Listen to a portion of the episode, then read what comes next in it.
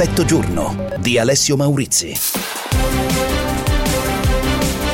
Riaperture regioni contro il governo, cambiato l'accordo già raggiunto, fiducia incrinata, dice Federica, resta il coprifuoco fino alle 22 ma dal primo giugno si cambia. E oggi è la giornata mondiale della Terra, il 2020 l'anno più caldo in Europa. Oggi il vertice di 40 paesi indetti dal presidente americano Biden. Recovery Plan, la bozza domani in Consiglio dei Ministri, stima una crescita di 3 punti del PIL. Portogallo primo paese a consegnare il piano a Bruxelles. Genova chiuse le indagini sul crollo del Morandi, il 98% dei fondi per la manutenzione spesi dallo Stato e in 50 anni nessun intervento sulla pila numero 9. Calcio, stasera si completa il turno di Serie A, si giocano Roma-Atalanta e Napoli-Lazio. Buongiorno Alessio Maurizi e dalla redazione, ben ritrovati con il punto delle notizie a metà giornata. Dopo il via libera ieri sera del governo, dunque al decreto Covid con tutte le riaperture, Oltre alla polemica con la Lega che si è astenuta sul provvedimento in Consiglio dei Ministri, si apre anche un fronte con le regioni. Il presidente della conferenza, Stato Regioni Federica, dice avere cambiato la bozza di accordo che era stata raggiunta. Eh, incrina la fiducia nell'esecutivo. Punti della discordia sono la scuola e, eh, come sapete, l'orario del coprifuoco. Sentiamo.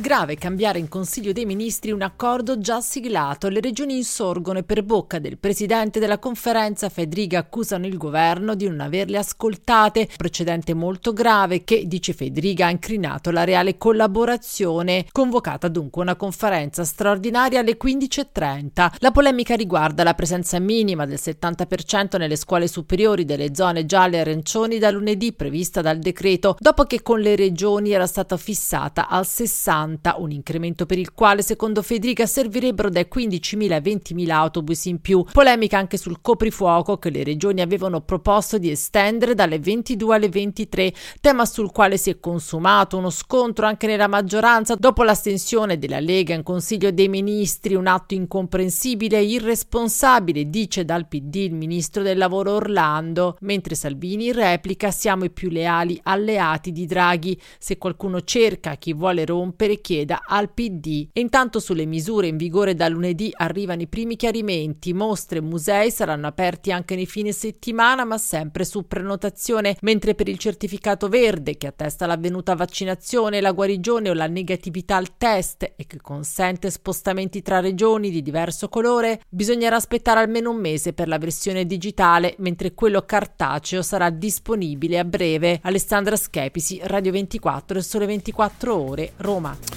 Ne parleremo ancora più avanti nel corso di effetto giorno con il presidente della regione Piemonte Cirio. Adesso il punto sui vaccini. In Italia con 16 milioni e 300 mila somministrazioni siamo quasi al 20% di popolazione con almeno una dose. Intanto la Germania fa sapere che dalla fine di eh, maggio potrebbe decidere di vaccinare tutti senza più eh, tenere conto di fasce d'età e di categorie. Nel frattempo l'Unione Europea sembra prossima a lanciare una causa contro AstraZeneca per i ritardi nelle forniture. L'Europa è pronta a fare causa ad AstraZeneca per le mancate consegne del vaccino, finora il 70% in meno di quanto previsto dal contratto. La maggioranza degli ambasciatori dei 27 paesi si è detta ieri favorevole alla proposta della Commissione. L'obiettivo è spingere l'azienda a recuperare i ritardi, una decisione attesa entro il fine settimana. Il contagio peggiora intanto in Germania, con il governo pronto a far scattare il lockdown nazionale dopo l'ok previsto oggi alla nuova legge che scavalca i lender. L'incidenza settimanale è peggiorata a 160 casi su 100.000 abitanti, lo stesso dato dell'Italia dove però il contagio è in discesa. La Fondazione Gimbe conferma oggi il calo in Italia di contagi, decessi e ricoveri nell'ultima settimana, ma su livelli ancora molto alti e con le terapie intensive sopra la soglia critica in 12 regioni. La campagna vaccinale accelera, ieri 340.000 iniezioni, ma le forniture attuali ancora non bastano per raggiungere le 500.000 dosi al giorno previste dal governo. Alessandro Arona, Radio 24, Sole 24 Ore, Roma. E ora parliamo del Recovery Fund, la bozza del provvedimento 191,5 miliardi di euro, il totale 57 miliardi al green, 42 miliardi al digitale. La bozza del piano nazionale di ripresa e resilienza è attesa in Consiglio dei Ministri domani. Il primo paese intanto a presentare il suo piano a Bruxelles è stato il Portogallo. Il recovery plan è addirittura d'arrivo. Il presidente del Consiglio Mario Draghi, il ministro dell'economia Daniele Franco e tutti i ministri coinvolti nella stesura del piano stanno limando numeri e progetti. Domani il recovery plan dovrebbe approdare in Consiglio dei Ministri per il via libera. Draghi presenterà il piano al Parlamento all'inizio della prossima settimana, un piano da oltre 191 miliardi, di cui 57 da investire nella rivoluzione verde e nella transizione ecologica, 42 nella digitalizzazione e quasi 32 miliardi in ricerca e istruzione. Il governo stima che grazie alla spinta degli investimenti previsti dal piano nel 2026 la crescita sarà di 3 punti percentuali più alta. Quanto alla governance, secondo la bozza del provvedimento, il monitoraggio del piano spetterà all'economia, mentre ministeri, regioni ed enti locali attueranno i progetti. Giustizia e pubblica amministrazione sono le due riforme strutturali che accompagneranno il piano. A Bruxelles, intanto, in vista della scadenza del 30 aprile, cominciano ad arrivare i recovery plan nazionali. Il Portogallo ha appena presentato il suo piano, tweet in mattinata la Presidente della Commissione Commissione europea Ursula von der Leyen. Accolgo questa importante pietra miliare, scrive, affinché l'Unione europea emerga più forte dalla crisi. Teresa Trillò, Radio 24, Il Sole 24 Ore, Roma. La cronaca, cominciamo con la Procura di Genova che ha chiuso le indagini per il crollo del ponte Morandi. In queste ore la Guardia di Finanza sta notificando gli avvisi agli indagati. Da stamane la Guardia di Finanza sta notificando gli avvisi di conclusione delle indagini preliminari ai 71 indagati ai quali si aggiungono due società, Autostrade per l'Italia e Spea, la controllata di Aspi che si occupava dei monitoraggi e della manutenzione della rete. Iniziata già nelle prime ore successive al disastro del 14 agosto 2018, l'inchiesta della Procura di Genova sul crollo del Morandi che costò la vita a 43 persone è quindi chiusa dopo due incidenti probatori. Il primo ordinato dal giudice per le indagini preliminari sulle condizioni del viadotto al momento del crollo, il secondo sulle cause del cedimento. Tra gli indagati gli ex vertici di Autostrade per l'Italia dirigenti e tecnici del Ministero delle Infrastrutture e del Provveditorato alle opere pubbliche, alcuni dei quali ancora in carica. Parallelamente all'inchiesta sul disastro del Ponte Morandi, la Procura di Genova ha avviato altri filoni collegati alla gestione della rete da parte di Autostrade per l'Italia. Dai falsi report sulle manutenzioni di viadotti e gallerie, un fascicolo ha riguardato il crollo avvenuto in un tunnel dell'A26 nel dicembre 2019, all'installazione di pannelli fonoassorbenti pericolosi. Andrea Ferro, Radio 24, il sole 24 ore.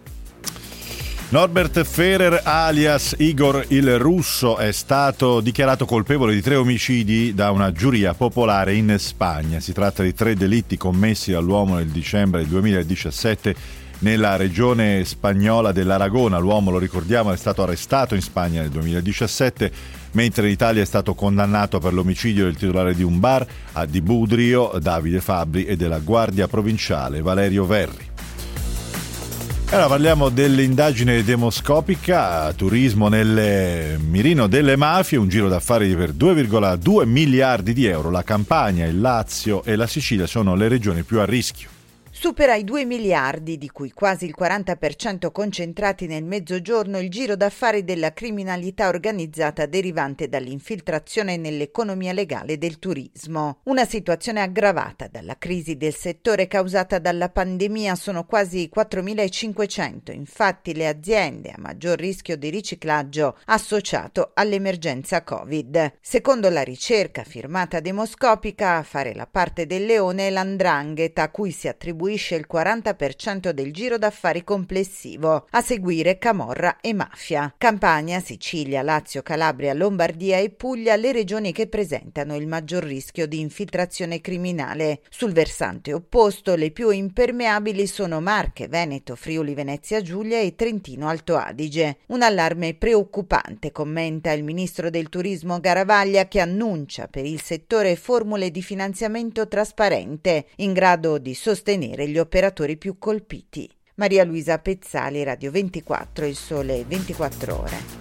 All'estero ora è corsa contro il tempo in Indonesia per ritrovare il sottomarino scomparso ieri a circa 100 km dalla costa di Bali con 53 persone a bordo e ossigeno soltanto per altre 72 ore. La marina indonesiana ha mobilitato sei navi da guerra, un elicottero e ben 400 persone. Singapore e Malesia hanno inviato le loro navi, mentre gli Stati Uniti, l'Australia, la Francia e la Germania anche loro hanno offerto aiuto. Si celebra oggi la giornata mondiale della Terra. Ai consueti eventi in tutto il mondo, organizzati da varie associazioni eh, nazionali e internazionali, si affianca anche un summit virtuale sul clima. 40 capi di Stato e di Governo convocati dal Presidente degli Stati Uniti Joe Biden mentre l'osservatorio Copernicus ci ricorda che le emissioni aumentano e il caldo avanza. Il presidente americano Joe Biden e la vicepresidente Kamala Harris aprono a Washington la due giorni di vertice sul clima, 40 invitati tra capi di Stato e di governo, ma ci sono anche capi d'azienda e rappresentanti di organizzazioni a difesa del pianeta. Un incontro importante che, come ha detto lo stesso segretario generale dell'ONU Antonio Guterres, deve definire il 2021 come l'anno dell'azione per evitare il disastro climatico. I gas serra continuano ad aumentare e non si placa la tendenza al riscaldamento del pianeta pianeta. In Europa il rapporto annuale sul clima presentato dal Copernicus Climate Change Service conferma il 2020 come l'anno più caldo mai registrato nel continente. Gli Stati Uniti ribadiscono oggi quanto già annunciato nei giorni scorsi, e cioè che dimezzeranno entro il 2030 le emissioni di gas serra. L'attesa più grande è per ciò che dirà la Cina. Al vertice partecipa il presidente Xi Jinping. Sarà un incontro anche per capire se e come cambieranno marcia paesi come Brasile e Australia Australia scettici sul tema. Cristina Carpinelli, Radio 24, Il Sole 24 Ore. Il progetto della Superlega europea è in stand-by, lo ha annunciato il presidente del Real Madrid e della stessa Superlega, Florentino Perez, in una intervista alla radio spagnola Cadena Ser. Il progetto è in stand-by, ha detto, la società esiste ancora, uh, Juventus e Milan non se ne sono andate, ha detto Florentino Perez, siamo tutti insieme, stiamo riflettendo, lavoriamo. E ora parliamo invece della uh, piattaforma televisiva Netflix perché i suoi abbonamenti rallentano e il titolo in borsa è crollato calo dei nuovi abbonati di Netflix. Con la pubblicazione dei risultati finanziari del primo trimestre 2021, la piattaforma ha annunciato meno di 4 milioni di nuovi abbonamenti a dispetto dei 6 milioni previsti. Ma se la pandemia ha portato tantissimi abbonati nel corso del 2020, è anche vero che ha rallentato le produzioni di serie e di film, rendendo l'offerta via via meno appetibile, anche a fronte di quella dei concorrenti sempre più agguerriti come Disney Plus, che in un anno ha già conquistato 100 milioni di abbonati, poco meno della metà di Netflix. Nel primo trimestre del 2020 Netflix si aspettava 7 milioni di nuovi iscritti, invece sono stati oltre il doppio e questo significa anche che probabilmente ha accelerato gli abbonamenti che si sarebbero distribuiti uniformemente anche nel 2021. Le previsioni per il secondo trimestre di quest'anno si sono riallineate e ora ipotizzano un solo milione di nuovi iscritti rispetto ai 5 previsti. Nonostante il calo dei nuovi abbonati, nel primo trimestre però un fatturato di 7,16 miliardi di dollari e un utile netto di 1,7 miliardi, valori più alti di qualsiasi singolo trimestre del 2020. Marta Cagnola, Radio 24, il sole 24 ore. 13 e 13 minuti, siamo allo sport, il calcio, stasera si completa il quadro del turno intrasettimanale di Serie A, si giocano Roma-Atalanta alle 18.30 e Napoli-Lazio alle 20.45. È tutto per questa prima parte di Effetto Giorno, torniamo tra poco, dopo la prima pausa ripartiremo dal eh, provvedimento sulle riaperture, compresa la questione del coprifuoco, ne parleremo con il presidente della regione Piemonte Alberto Cirio, 349 238 6666 come sempre per i vostri messaggi.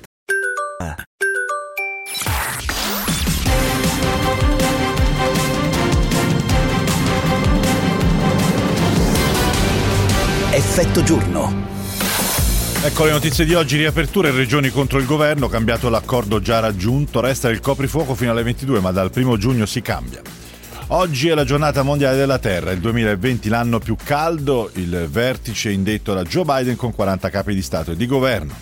Recovery Plan, la bozza domani in Consiglio dei Ministri stima una crescita di 3 punti del PIL, 51 miliardi per la transizione ecologica, 42 per il digitale. Genova chiuse le indagini sul crollo del ponte Morandi, il 98% dei fondi per la manutenzione li ha spesi lo Stato. Calcio, stasera si completa il turno di Serie A, si giocano Roma-Atalanta e Napoli-Lazio.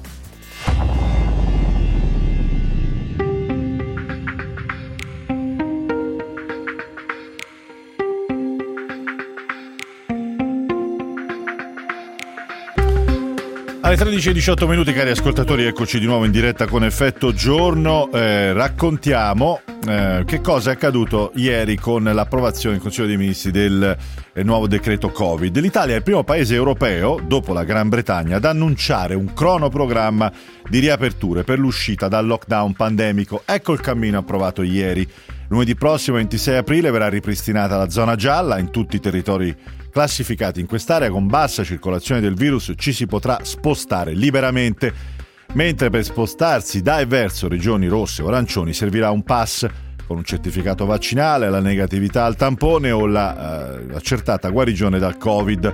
Sarà possibile pranzare o cenare all'aperto eh, nei bar e nei ristoranti che dispongono di tavolini all'aperto, riapriranno musei, eh, mentre per teatri, cinema, concerti e gli altri locali gli eventi si potranno svolgere con posti preassegnati con distanza di almeno un metro, capienza non superiore al 50% degli spazi, con un tetto in ogni caso di 1000 spettatori all'aperto, 500 al chiuso. Saranno consentiti gli sport all'aperto anche di contatto, si torna a scuola con didattica in presenza dal 70 al 100%, mentre in zona arancione resta la quota del 50% per le superiori.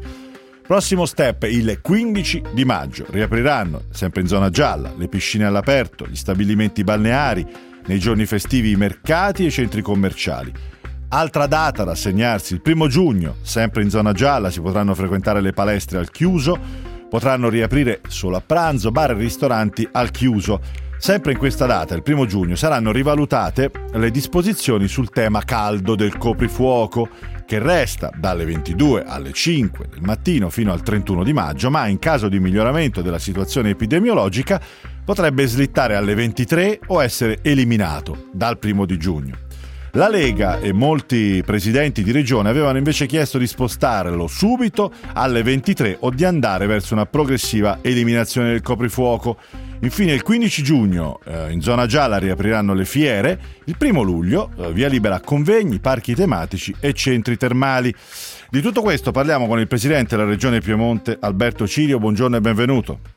Buongiorno a voi, buona giornata. Allora Cirio, um, al di là di questi insomma, sono i contenuti del decreto, poi c'è anche un aspetto politico perché eh, insomma, un, un, partito di maggioranza che non vota un decreto così importante per la vita de, del paese avrà probabilmente delle, insomma, delle conseguenze anche sul piano politico. Però noi adesso stiamo sui contenuti. Le chiedo che cosa ne pensa lei del tema della discordia per quanto riguarda l'approvazione ieri in Consiglio dei Ministri, poi veniamo anche quindi l'astensione della Lega, poi veniamo anche al tema più caro alle regioni che è quello della scuola. Sulla questione del coprifuoco, l'Italia diciamo, si è allineata più o meno agli altri paesi che mantengono un coprifuoco ancora adesso. La differenza semmai è che il nostro paese, avendo annunciato un cronoprogramma di uscita eh, dalla situazione pandemica, quindi di riaperture, diciamo, non ha dato una data di uscita anche da questo tema del coprifuoco. Almeno questo è il modo in cui mi sembra diciamo, si possa inquadrare a livello proprio di, di notizie, eh, giornalisticamente parlando, questa tematica. Le chiedo lei cosa ne pensa? È una misura sbagliata mantenere il coprifuoco alle 22 adesso? Ma innanzitutto il decreto ha in sé degli elementi buoni perché il cronoprogramma è quello che avevamo chiesto per poter dare delle prospettive a tutti, alle persone, alle famiglie, ma soprattutto alle aziende e alle imprese di avere un orizzonte con delle tappe chiare. Eh, quello del coprifuoco eh, rischia di essere un limite perché eh, rischia di non essere accompagnato dal buonsenso. Cioè noi ci siamo resi conto in questo anno e mezzo che eh, salendo l'insofferenza legittima da parte della, delle persone su queste misure di contenimento, le misure di contenimento devono avere una loro razionalità, devono avere un loro buonsenso di base, cioè devono essere capite e comprese. Quello che si rischia di non capire è come si può conciliare l'apertura di un bar fino a eh, a tarda sera, eh, dandogli un ristorante, la possibilità di cenare seppur all'aperto, eh, con il coprifuoco alle ore 22. Allora, mh, quello che eh, come regione noi avevamo chiesto era che si individuasse quantomeno una flessibilità, per cui se io voglio usufruire di un'attività che è aperta fino alle ore 22, poi mi date la possibilità di rientrare a casa eh, naturalmente certificando il fatto che io sono stato in quella determinata attività. Quello sarebbe stato un buon compromesso, una buona via d'uscita che come regioni abbiamo trasmesso al governo, ma purtroppo eh, non l'abbiamo vista realizzata e questo io credo sia un limite, ma proprio perché rischia di non essere capita e di non essere così coincidente con altre misure che sono relative ad altre attività. Eh, effettivamente, eh, Cirio, mh, mm, il, il, punto è, è, proprio questo. Io credo che il fatto che l'Italia abbia per primo, ricordiamolo che nessun paese, a parte la Gran Bretagna, ha dato un cronoprogramma di uscita no, dal lockdown pandemico, né la Francia, né la, né la Germania, neanche la Spagna. E quindi avere dato questo orizzonte di uscita senza dare una data di eliminazione del coprifuoco rischia di dare questo sì agli italiani una, una mazzata sulla testa perché pensare di passare l'estate eh, tornando a casa alle 10 eh, peggio dell'anno scorso è, è, è, è, una mazzata, ho usato questa espressione, ma poi ci sono t- tutte le valutazioni epidemiologiche, però cosa ne sappiamo noi adesso di quello che succederà tra un mese? Forse si poteva sospendere il giudizio. E poi c'è un tema no, turistico, chi è che prenota una vacanza in Italia adesso sapendo che a luglio certo. potrebbe esserci il coprifuoco alle 10 chiude tutto? Questo potrebbe essere un ulteriore un ulteriore problema. Gli chiedo questo e anche se ci sono secondo lei altre incongruenze nelle, eh, nel, nel, decreto, per esempio il presidente del Veneto Zaia, il suo collega, ha detto come si fa a mettere lo sport all'aperto, uh, sport di contatto e poi chiudere le palestre che fanno sport individuale, per esempio.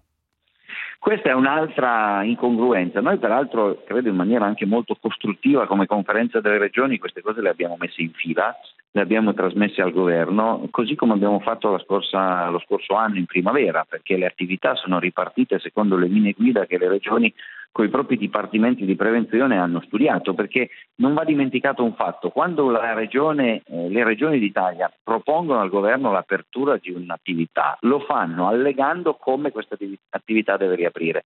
E il come non lo dice Zaia o Cirio o Bonaccini, il come lo dicono i dipartimenti di prevenzione delle regioni, cioè medici che fanno le valutazioni di tipo sanitario. La incongruenza che rischia di non essere capita ulteriore è quella dell'apertura dei ristoranti e dei bar solo all'aperto perché io eh, amministro una regione che si chiama Piemonte perché è ai piedi delle montagne, ma immaginate come me la Valle d'Aosta, Lombardia, il Trentino, tutti gli altri. Eh, dire che un'attività può aprire all'aperto eh, vuol dire condizionarla alla sua latitudine, non al livello epidemiologico. La faccio più chiara. Se in Sicilia i contagi sono più alti che in Piemonte, ma eh, fa caldo, si mangia fuori e si mangia al ristorante, pranzo e cena.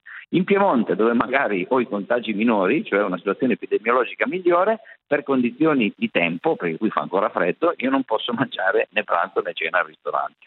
Questo è un altro elemento di mancanza di buonsenso e di congruenza che rischia di rendere difficilmente sopportabili e quindi anche attuabili e quindi anche controllabili determinate misure. Anche su questo le regioni erano compatte però su questo non c'è stata una disponibilità e neppure una apertura, tant'è che eh, noi eh, sì. vedremo le regioni gialle da lunedì con la difficoltà di eh, far mangiare dei pensi far mangiare in, in alta langa o nelle montagne del Monte Rosa all'aperto le persone in un momento come questo. Senta, ehm, tra poco parliamo anche un attimo di come sta andando la vaccinazione nella sua, nella sua regione, in particolare per gli ultra ottantenni si spera di chiuderla nei prossimi giorni in tutto il paese, ma anche da voi immagino. Um, la questione invece scuola le chiedo perché questa è un'altra uh, questione che è emersa stamattina il presidente della conferenza Stato-Regioni Federica ha detto che il governo ha cambiato la bozza che l'accordo che avevamo raggiunto e questo incrina la fiducia sul tema della scuola. Qui però, se ho capito bene, voi chiedevate più prudenza o ho capito male io? 60% contro il 70%? Sì, ma guardi, eh, al di là del merito, lei valuti il metodo. Noi abbiamo fatto una riunione come regioni italiane l'altro ieri dove insieme al Ministro dell'Istruzione, Ministro delle Regioni, Ministro dei Trasporti e Ministro degli Interni, la Morgese, Gelmini, Giovannini, Bianchi, per dirvi tutti, abbiamo concordato che sulla base di quanto ci dicevano le prefetture e quanto ci diceva l'ufficio scolastico regionale, era bene dare l'apertura della scuola nella zona eh, gialla, quindi da eh, sì. lunedì, eh, dal 60 tendente al 100. Allora sì. tutte le prefetture, perché sono le prefetture che fanno questo lavoro, hanno iniziato a lavorare per organizzare il trasporto da lunedì al 60%. Il decreto va in Consiglio dei Ministri e il Consiglio dei Ministri decide per il 70%. Benché che però non sembra una modifica diciamo, sostanziale, guardi, una piccola modifica. Mm. Guardi, è sostanziale, sa perché? perché? Perché impone il doppio turno di ingresso. Allora, fino al 60%, sì. perché il, il, meccanismo di ingresso nella scuola fa sì che dal momento che tu i pullman non li puoi raddoppiare, eh, tu arrivi a un punto in cui li aumenti e sì, c'è la saturazione del Piemonte. Va esatto, detto, noi sì, abbiamo fatto sì. 4.500 corse in più. Quindi le dico, fino al 60 arrivo con gli autobus che ho aggiunto. Sopra il 60 non riesco, Diventa devo per forza scaglionare l'ingresso, far entrare qualche classe alle 10. Ecco perché... Ma oggi è giovedì. Mm, sì, e ecco mi spiega perché... lei come si fa a dire che da lunedì una classe entra alle sì. 8 e una alle 10? Sì, è vero. E questo, eh, diciamo, ecco perché Federica dice si inclina la fiducia perché si cambia una misura in un modo che può cambiare di molto le carte in tavola. Mm, da cittadino mi domando anche quanto tempo eh, ci è voluto per arrivare sin qua e non avere ancora organizzato i doppi turni, gli autobus e eh, quant'altro che ne parliamo I da settembre. Turni, eh, I doppi turni non li può organizzare e non li posso organizzare io e non li può organizzare Perché dipendono dalle perché... scuole perché le scuole hanno e rivendicano l'autonomia scolastica. Dobbiamo arrenderci allora l'autonomia scolastico. Ecco, l'autonomia scolastica che si traduce in non si può cambiare nulla, cioè autonomamente le scuole potrebbero cambiare, ma evidentemente convincere una per una ogni scuola a cambiare in autonomia non ce la faremo mai. L'ultima cosa, però, eh, questa è importante, Cirio. Come sta andando sì. la vaccinazione degli ultra ottantenni? Mi sono guardato le cifre, voi ne avete 370.000, giusto? Quanti ne avete fatti? Sì. Noi siamo al completamento di tutti coloro i quali hanno preaderito eh, per quanto riguarda i trasportabili, perché sì. il 21, cioè ieri, sono, si è conclusa la, la, campagna di vaccinazione per tutti gli over 80 trasportabili, siamo a quasi due terzi degli over 80 non trasportabili, cioè quelli a cui devi andare a fare a casa. Ecco, mi, soprattutto... dia, mi, può dare un'idea, una cifra sui 370.000, una percentuale indicativa per capire quanti ve ne mancano ancora? Ne mancavano alla data dell'altro ieri circa 20.000 dei non trasportabili, tutti gli altri erano stati vaccinati. Lei consideri che noi stiamo facendo... Ne parliamo di un 5% di... circa, sì. Sì, so, stiamo siamo. facendo più di 25.000 vaccinazioni al giorno, il nostro target che ci ha dato il generale figliuolo Alpino era più basso ancora. Di 22.004, quindi siamo ben al di sopra, oltre il 10% del Non correte troppo, Ciro, che poi vi mancano le seconde dosi. Eh. Poi ah, Emiliano in Puglia si arrabbia, si ricorda? C'è stata ha ragione, però dobbiamo correre, perché poi quando no, lei lancia una macchina la deve lanciare giustamente eh, perché faccia le performance migliori. Noi avevamo no, l'accordo sì. a 20.000 entro marzo, a 30.000 entro metà aprile ci siamo arrivati e speriamo nei 40.000 di maggio. L'ultima cosa, abbiamo, sì. Una cosa credo che sia importante, noi abbiamo sentito l'ambasciata di Danimarca, abbiamo sentito il Canton Ticino, perché noi facciamo parte anche della regione di Subria, perché i loro AstraZeneca noi ci siamo resi disponibili ad acquistarli in, Ve li danno? in cui Arrivano? Canton Ticino ce ne ha offerti 14.000. Mm. E infatti le volevo chiedere questo, però in pochi secondi perché dobbiamo salutarci. È preoccupato per le forniture o eh, il peggio de, diciamo, della scarsità ce l'abbiamo alle spalle, secondo lei? Guardi, il eh, generale Figliolo ha dato un'impronta diversa, un'impronta militare ed era quello che serviva.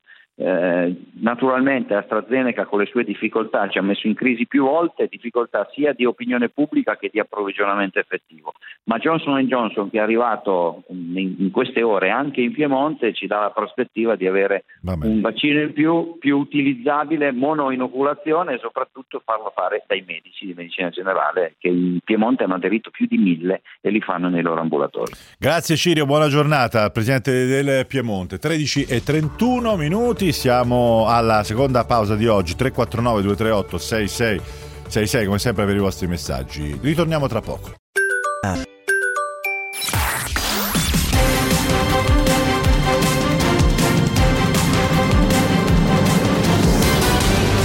Effetto giorno. Ecco le notizie di oggi, regioni contro il governo sulle riaperture è stato cambiato l'accordo, resta il coprifuoco fino alle 22 ma dal primo giugno pronti a cambiare. Oggi è la giornata mondiale della Terra, le emissioni però non arretrano, il 2020 l'anno più caldo in Europa. Genova ha chiuso le indagini sul crollo del Morandi, 71 indagati e in 50 anni nessun intervento sulla pila numero 9. La Superlega è ancora in stand-by, lo dice il presidente del Real Florentino Perez, Milan e Juve non sono ancora uscite. Stasera si completa il turno intersettimanale di Serie A di calcio, intanto si giocano Roma-Atalanta e Napoli-Lazio.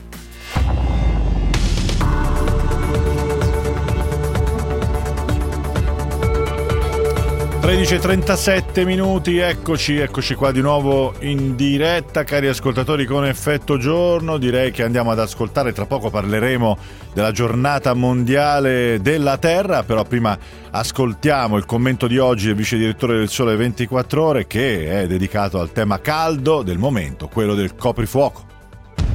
Il punto di Alberto Orioli.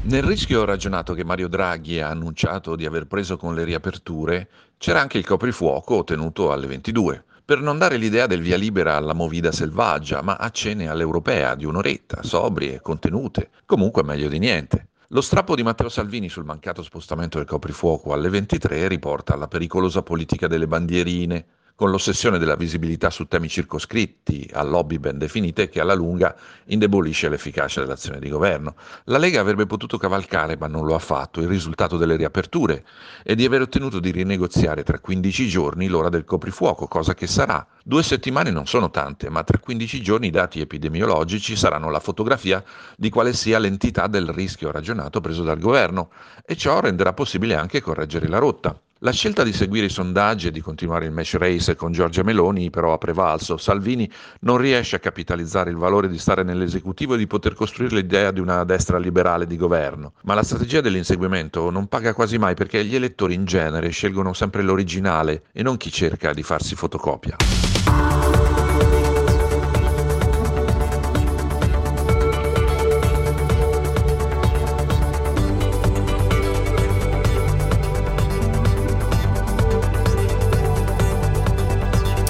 Eccoci qua, 13.39 minuti. Dicevamo i vostri messaggi a 349 238 6666 sulla questione del coprifuoco. Naturalmente ce ne sono molti. Eh, l'ascoltatore chiede come si fa col turismo nelle località di mare, come si concilia con l'orario delle 22. E ho già detto, io credo che il problema sia stato in prospettiva, perché cioè tenere adesso, ancora per qualche settimana a maggio, come stanno facendo gli altri paesi europei, un coprifuoco alle 22 ci poteva stare, ma nel momento in cui ti esponi facendo un cronoprogramma così, che tra l'altro l'Italia è il primo paese insieme alla Gran Bretagna a farlo ed è una cosa positiva, io credo.